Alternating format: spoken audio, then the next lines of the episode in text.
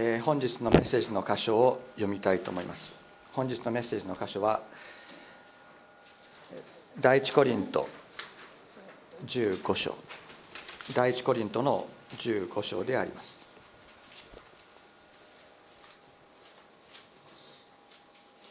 長い章ですけれども、えーいくつかの箇所から、えー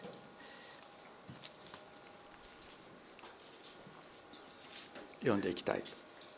とそのように思います。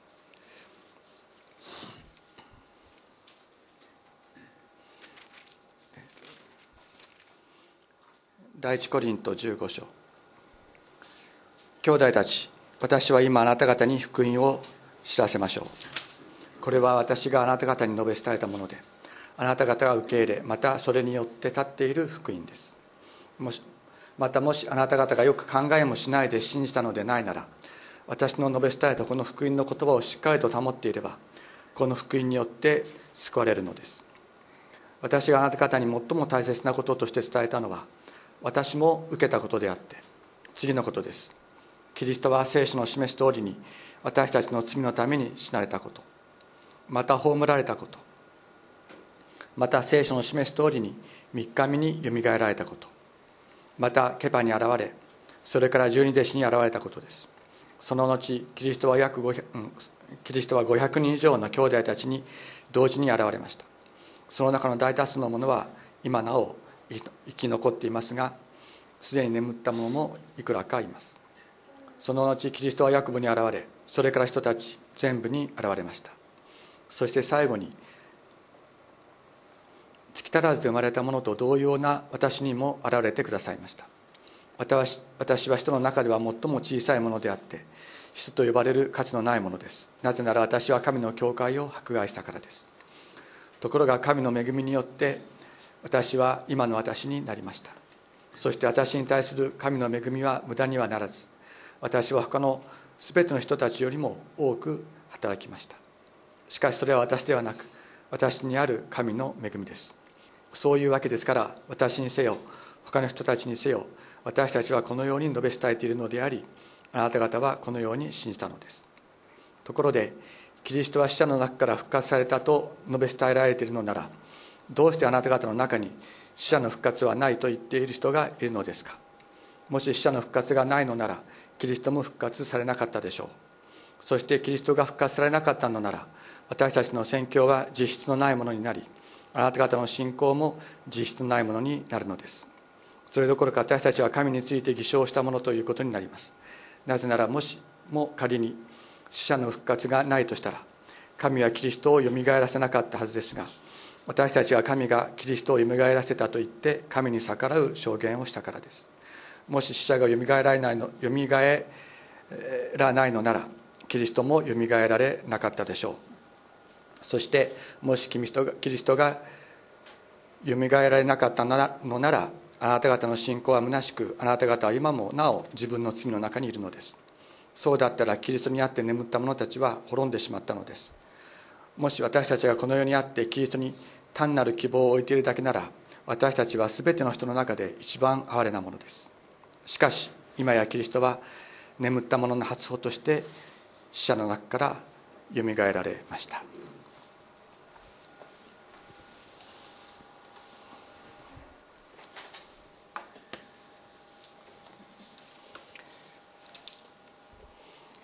キリスト信仰の最も中心的な主題キリスト信仰によって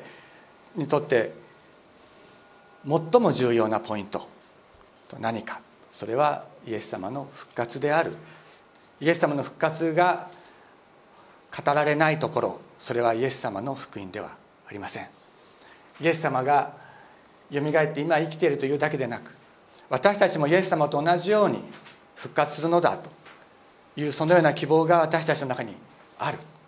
そのことが私私たちにとっての救いであるとパウロは言いました。復活というのは何かというとそれは死に対する勝利であります。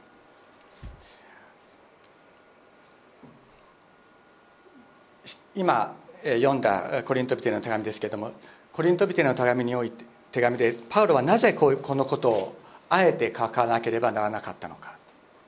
ということを今日はあの中心にお話をしていきたいとそのように思っていますけれども。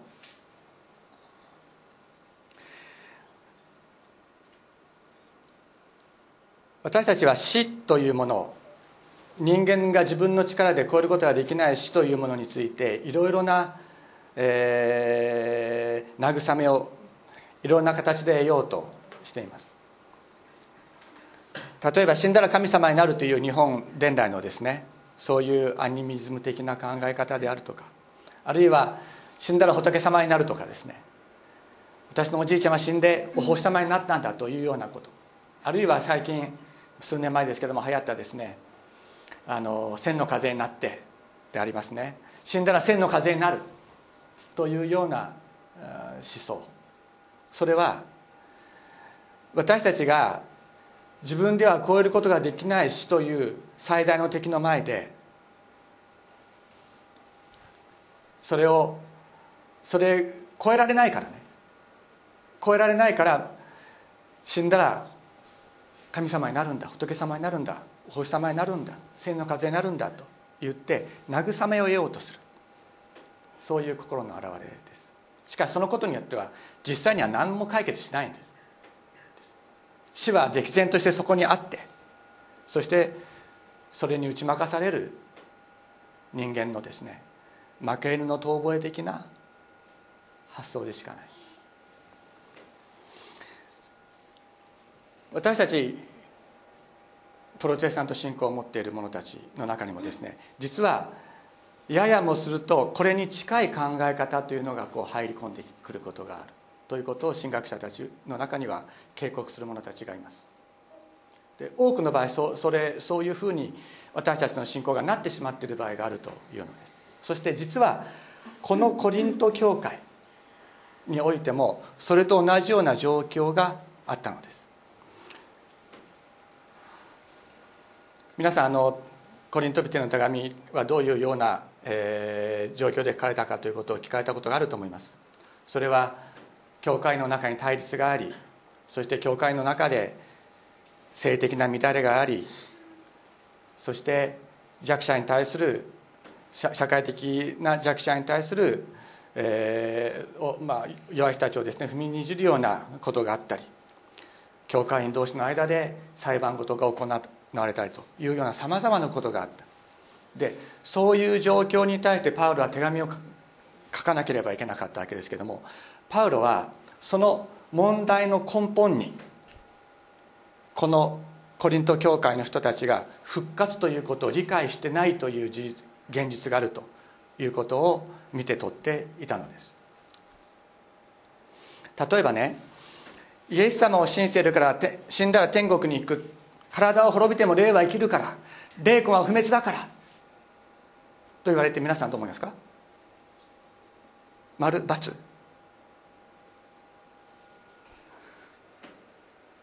実はこれだけであればこれは三角なんです。三角なんです。で特に体を滅びても霊は生きるからって言った場合には罰に近い三角になってしまう。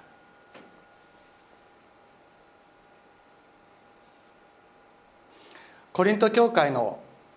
にあった問題の根っていうのは彼らはイエス様が復活したってことは信じてたんです。イエス様が復活したってことを否定していた人たちがいたわけではなかったんです。どういうことが問題だったかというとイエス様は復活したけども私たちの復活はないって言ってたんです。私たちは死んだら霊は天国に行くんだ。だけど私たちの体の復活はないというふうに言っていた。そこにキリストコリント教会の問題があったのです。でこれはねあのよく言われてることなんですけども霊と体っていうのはバラバラなものだというそういうヘレニズムの考え方に基づいたそういう理解であったんです。だから霊と体は分離したものだから体は滅びても霊だけは天国に行く。そうすると体に体を癒しめてもいい。体は癒しい状態のままでも大丈夫なんだというそういうような思想っていうものがこう生まれてくるんです。どんなに体を癒しめても霊は天国に行くんだから大丈夫だよ。イエス様を信じていればどんなに体で悪いことをやっても霊は救われる。というような状況がこのコリント教会の中にあっ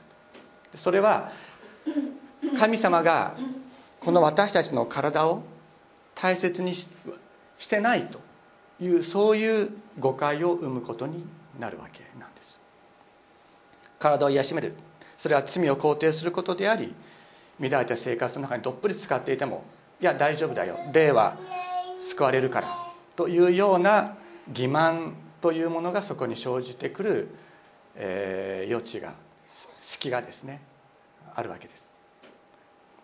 パウロはこのことについて、えー、そうじゃないということを書き送るわけです。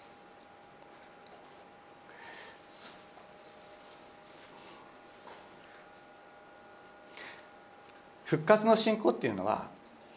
聖書の中では体の贖いという言葉でも言われているんですね。体が贖われることを私たちは信ずる。先ほど使徒信条で一緒に読みましたけども体のよみがえりを信ずるという言葉がありますね。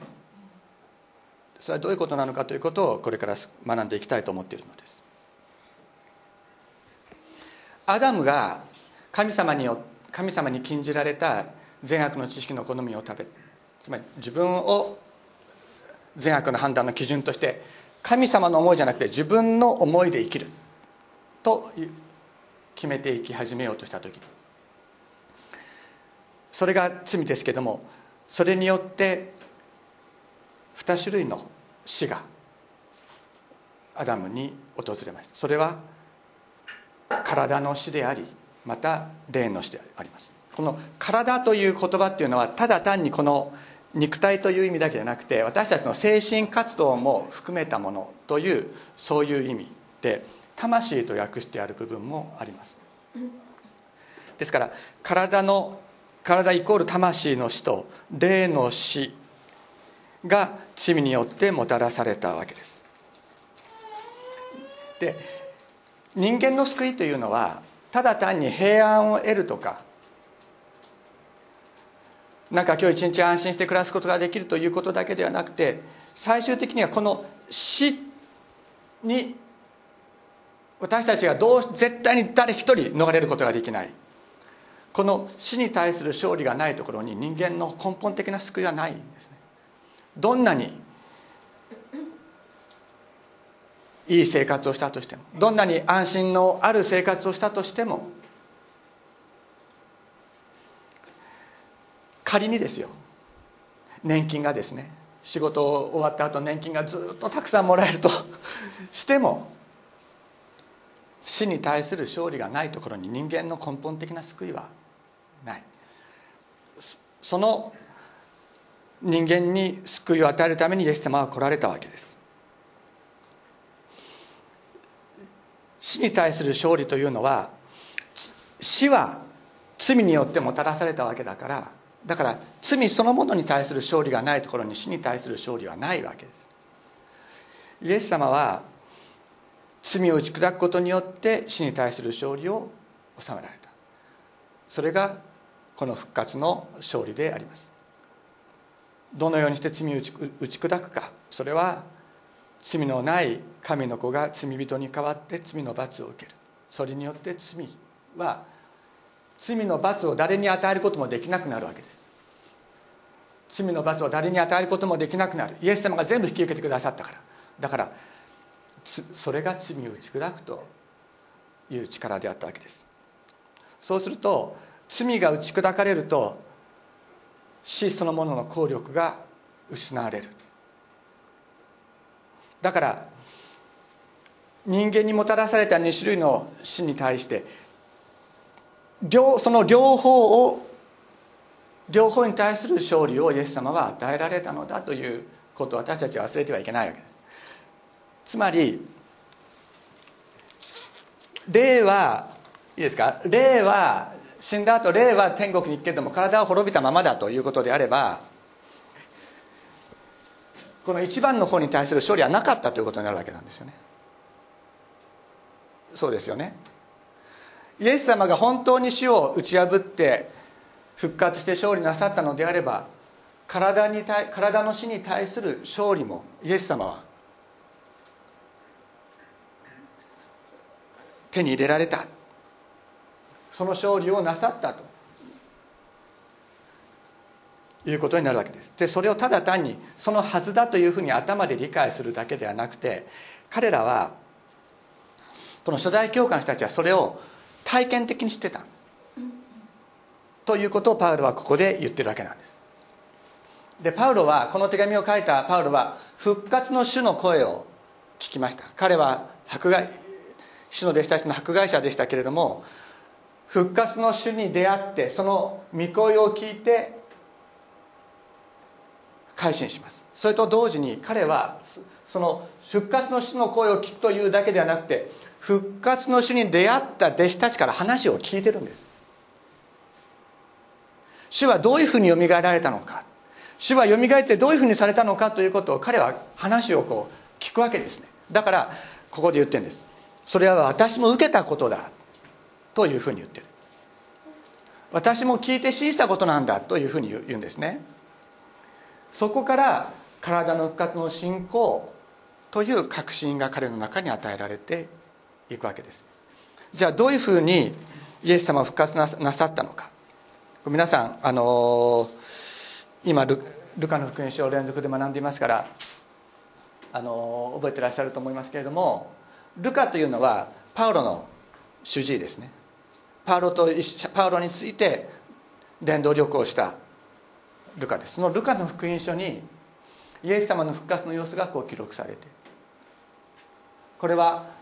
クレオパとその妻がですねエルサレムからエマオという道にエマオというのはその自分の家があったところです。そこに帰ろうとしていた。もうイエス様はもう亡くなってしまった。イエス様よみがえったっていう噂はあるけどもうやっぱりもうそうそれはやっぱ噂は噂。死んだってこと事実は動かせないからと言ってあのエマオの方に帰っていった。みちみち歩いてるうちにですねみちみちイエス様が近寄ってきて彼らに話しかける。そして聖書を通して話しかキリストは必ず復活するはずだったんじゃないのかと言ってですねこう、えー、お話を聞いてるうちにもう心が燃えて仕方がないというこう経験をします。でイエス様が、えー、夕食の時にパンを裂いた裂いてくださった時に彼らの目が開けてそれがイエス様だと分かった。でその直後の話です。で彼らは急いでエルサレムに帰るんです。そうするとですね帰帰って弟子たちがこう集まって話しているとこれらのことを話している間にイエス自身が彼らの真ん中に立たれた。どういうふうにやってこられたかわからないけども真ん中に立たれた。そして彼らは驚きを恐れて霊を見てるんだと思った。幽霊見てるんだと思った。ところがイエス様はね言われるんです。なぜ取り乱しているのですか？どうして心に心に疑いを起こすのですか？私の手や手や私の足を見なさい。まさしく私だ。私に触ってよく見なさい。霊ならこんな骨や肉肉はありません。私私は骨や肉を持ってるじゃないか。ここにバッと現れたイエス様がですね骨や肉持ってるっつって復活の体っていうのはこういう体なんだって教えてくださった私たちそれを見たことがないからそれは分からないんです。でもイエス様の弟子たちはそれをそのようにして現れる。そしてそのように骨や肉を持ってらっしゃるイエス様に出会ったというのです。そしてさらにですねもうあの信じられずに不思議がっている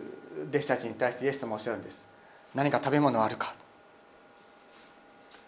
そこで焼いた魚を一切れ差し上げるとイエスは彼らの前でそれを取って召し上がられたと書いてある。イエス様は食べ物も食べられた。復活のイエス様は食べ物も食べられた。これが初代教会時代に復活のイエス様に出会った弟子たちが目撃し体験したことなんです。パウロはそのことを聞いたんです。パウロが聞いたからパウロはイエス様の直接の弟子たちからそれを聞いたからそのことをルカに伝えてそしてルカはこのことを記録しているわけです。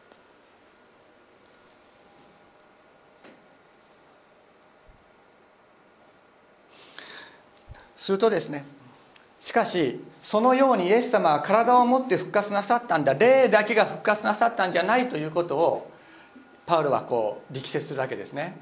そうでもコリントの人たちにはこういうような人がいるかもしれない。えー、っとですね。35節以下ですね。15章35節以下にこのように書いてある。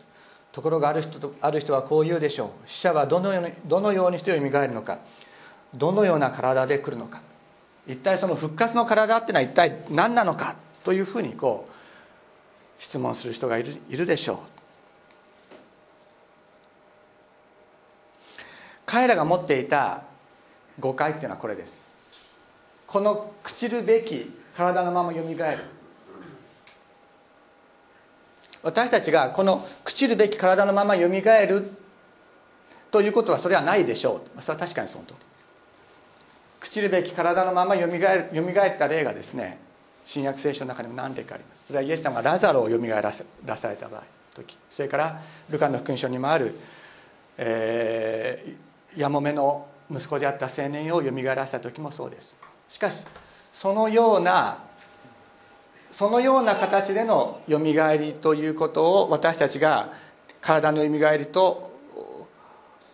同一してししていたらそれは誤解であるわけなんです。そういうような形ではそういうような形でよみがえるっていうんじゃないんだっていうんです。なぜかというとこの朽ちる体は必ず朽ちるからです。朽ちる体は必ずから。またこの心が感じるように復活後も感じるっていうわけでもない。このままよみがえるわけじゃないんです。皆さんあの死んで天国に行くとかでですねあの極楽浄土に行くというような言葉を聞いた時に普通人々が思い浮かべる状況っていうのは自分の理想郷を思い浮かべてそこにですね自分の、えー、っと好きな人がいっぱいいてそして自分は自分のこの心変わらない心のまんま行くというようなことを思い浮かべてるんだけどもそうではないので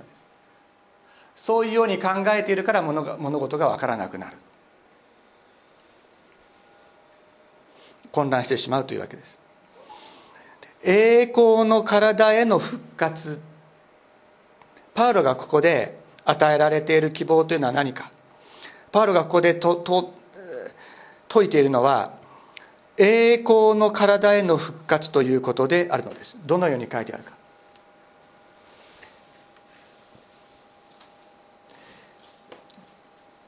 あなたが巻くものは37節。あなたが巻くものは後にできる体ではなく麦を他の穀物の種粒です。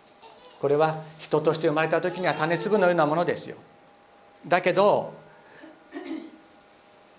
神は御心に従ってそれに体を与えおのおのの種にそれぞれの体をお与えになりました。種と麦の育った姿というのは全然違った形をしている。そのようにこの地上に産み落とされた私たちの死ぬべき体と復活の栄光の体というのは全然違った形をしてるんですよっていうんです。全ての肉が同じではなく人間の肉もあり獣の肉もあり鳥の肉もあり魚の肉もあります。また天上の体もあり地上の体もあり。天上の体の栄光と地上の体の栄光とは異なっている。太陽の栄光もあり月の栄光もあり星の栄光もあります。個々の星によって栄光が違う。そして死者の復活もこれと同じです。朽ちるものでまかれ朽ちないものによみがえらされ弱いものでまかれん失礼。癒しいものでまかれ栄光あるものによみがえらされ。弱いものでまかれ強いものによみがえらされ。血肉の体でまかれ御霊に属する体によみがえらされる。この血肉のための体とですね霊のための体っていうのは違う。でそれをねじゃあ霊のための体見せろって言われたらね。残念ながら見せられないです。見せられない。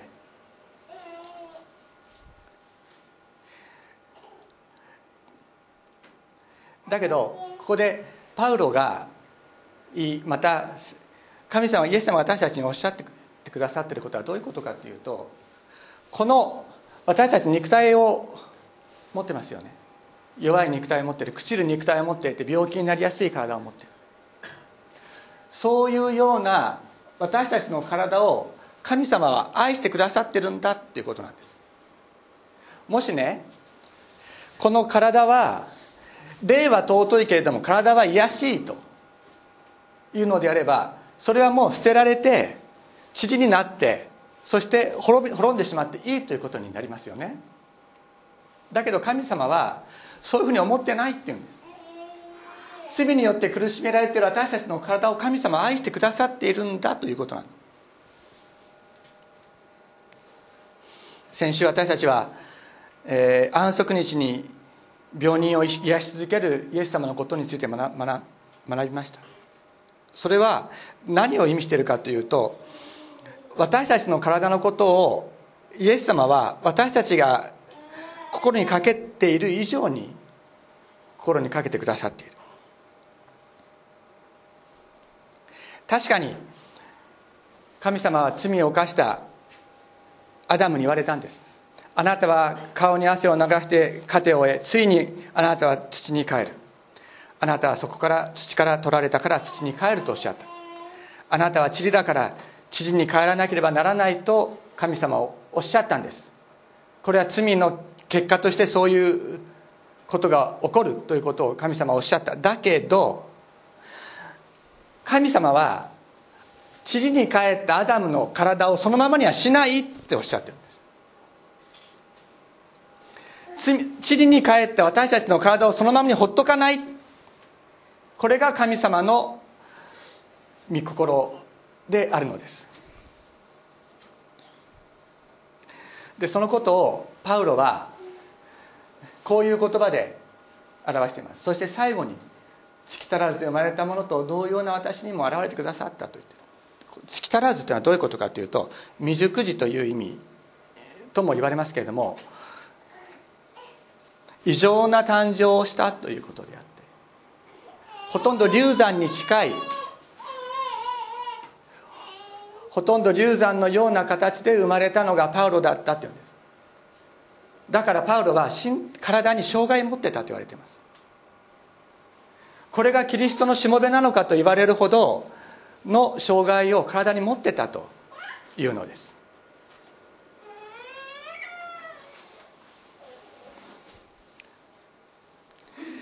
パウロはこのことについて神様に願いました。この苦しみ私から取り去ってください。去らせてくださいと。3度も願ったと言います。3度もっていうのは徹底的にという意味ですがパウロはこのことについて神様から次のように言われました。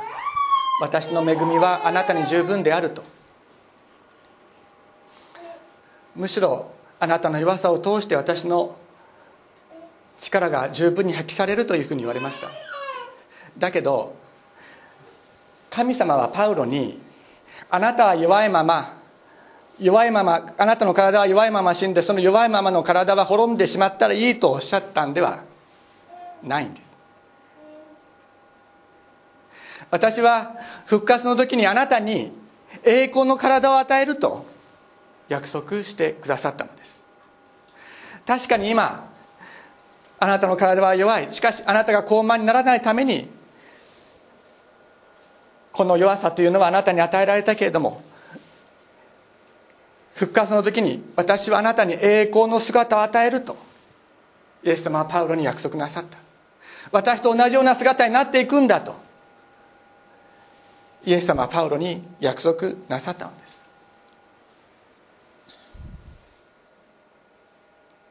だから彼は告白することができた。朽ちるものでまかれ朽ちないものによみがえるんだと。彼は体に弱さを感じていた。私たちの中にもそうです。体に弱さを感じている人たちがいると思います。また自分の心についてもそうです。私もそうですけれどももっとこうであったらいいのにと思うけどもなかなかそうならない。そういう心の弱さ心の汚れというものがある。しかしそういうものを神様は終わりの時に朽ちないものによみがらせてくださる。卑しいものでまかれて栄光あるものによみがえらせてくださる。弱いものでまかれ強いものによみがえらせる。これが神様がパウロに与えられた約束だったんです。あなたのその弱い体。神様はそれを弱さのまま滅んでしまったりなどとは思ってないと言うんです。必ず栄光あるものによみがえらされる。血肉の体で巻かれ御霊に属する体によみがえらされる。血肉の体があるのですから御霊の体もある。パウロはこのような告白に導かれていきます。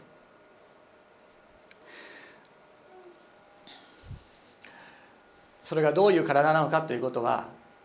実はパウロも具体的には分からなかったんです。でも神様がそういうふうにおっしゃってくださった。それを信じようと彼は思ったんですね。彼は信じようと思った。だからローマ人の手紙の手紙の8章でこのように告白しています。そればかりでなく御霊の発歩をいただいている私たち自身も心の中で読みきながら子にしていただくことすなわち私たちの体があがなれることを待ち望んでいます。私たちはこの望みによって救われているんですって彼は言いました。その栄光の体がどういうものなのかということは私はまだ手に入れてない。だけど神様が約束してくださった。この望みが望みが与えられていること。それが私の救いなんだと。告白したのです。目に見えるの望みは望みではない。誰でも目で見てることを通してさらに望むでしょう？私たちにはまだ見えないけれども神様が与えてくださると約束してくださっている。その栄光の体復活の体が与えられる。この弱いものが卑しいものが栄光あるものによみがらよみがえらせられる。この望みによって私たちは救われているのであります。パウロはまた言いました。私たちの国籍は天にあります。そこから主イエス・キリストが救い主としておいでになるもう一度やってきてくださるのを私たちは待ち望んでいます。その時キリストは万物をご自ご自身に従わせることのできる道からによって私たちの卑しい体をご自分の栄光の体と同じ姿に変えてくださるのです。イエス様がいつ来られるのか私たちには分かりません。私たちが死んだ後かもしれませんね。私たちの体は火で焼かれて灰になります。しかしその灰の中からご自身にご自身の栄光の体と同じ姿のものを新たに作ってくださる再造して再創造してくださる。ここに私たちの希望があるのです。私たちはこの世の中でいろいろな苦しみを経験してこの体なんかもうなくなってしまったらいいと思うほどのことを経験することがあるかもしれない。だけど神様はこの罪によって苦しめられている私たちの体を愛してくださっている。これを血のままほっとくことはないとこれを必ず復活させるとおっしゃってくださっているのです。だからそのことを日々の生活の中で私たちも体験的に知っていくことができるようにパウロは言葉を足します。もしイエスを死者の中からよみがえらせられた方の御霊があなた方のうちに住んでおられるならキリストイエスを死者の中からよみがえらせた方はあなた方の住んでおられあなた方のうちに住んでおられる御霊によってあなた方の死ぬべき体をも生かしてくださる。今私たちの中に住んでくださっている精霊がこの死ぬべきから内側から私たちを強めて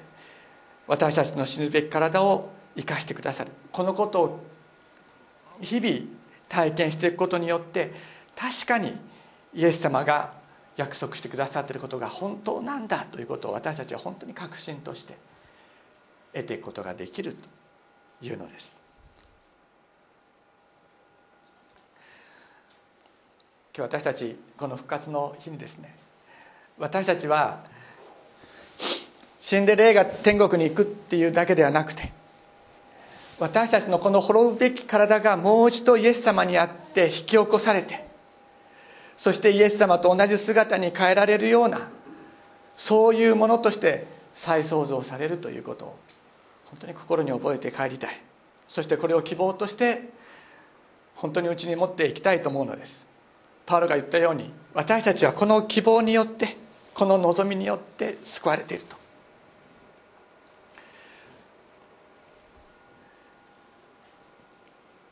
それがどういう体なのかは分かりませんけれどもイエス様がそ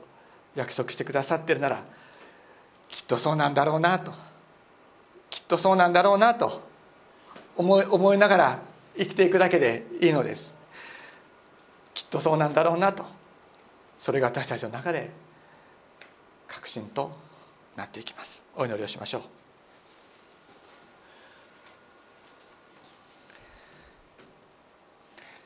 天のお父様あなたが死を打ち破って復活してくださったことを感謝いたします。私たちはこのイエス様の体の復活ということが本当に一番分かりにくいところではあります。しかしあなたの弟子たちが直接復活なさったあなたに出会いその体に触れ魚を食べられたあなたの姿を見たと言っています。私たちも同じように復活するのだとあなたが私たちに約束してくださっていることを本当に心に覚えてあなたが愛してくださっているこの体を私たちも大切にしていきたいと思います。これを邪険に扱わずこれを尊びあなたが大切にしてくださっているように大切にすることができるようにお導きください。私たちの仲間の中にはなかなか治らない病気の中で傷んでいる者たちもいます。そのような中で私はあなたのその体をそのままにはしておかないと約束してくださった。あなたの御声を聞きあなたの栄光の姿に変えられていく希望を本当に告白しながら生きていくことができるように日々助け導いてください。私たち自身も思うようにならない自分の体と心の中で並行することがありますけれどもなお私はそれをそのままほっときほっときはしないとおっしゃる。あなたの御声を聞きながら希望を告白しつつあなたに従ってことができるよう助けてください。感謝して尊いイエス様のお名前によってお祈りいたします。アメン。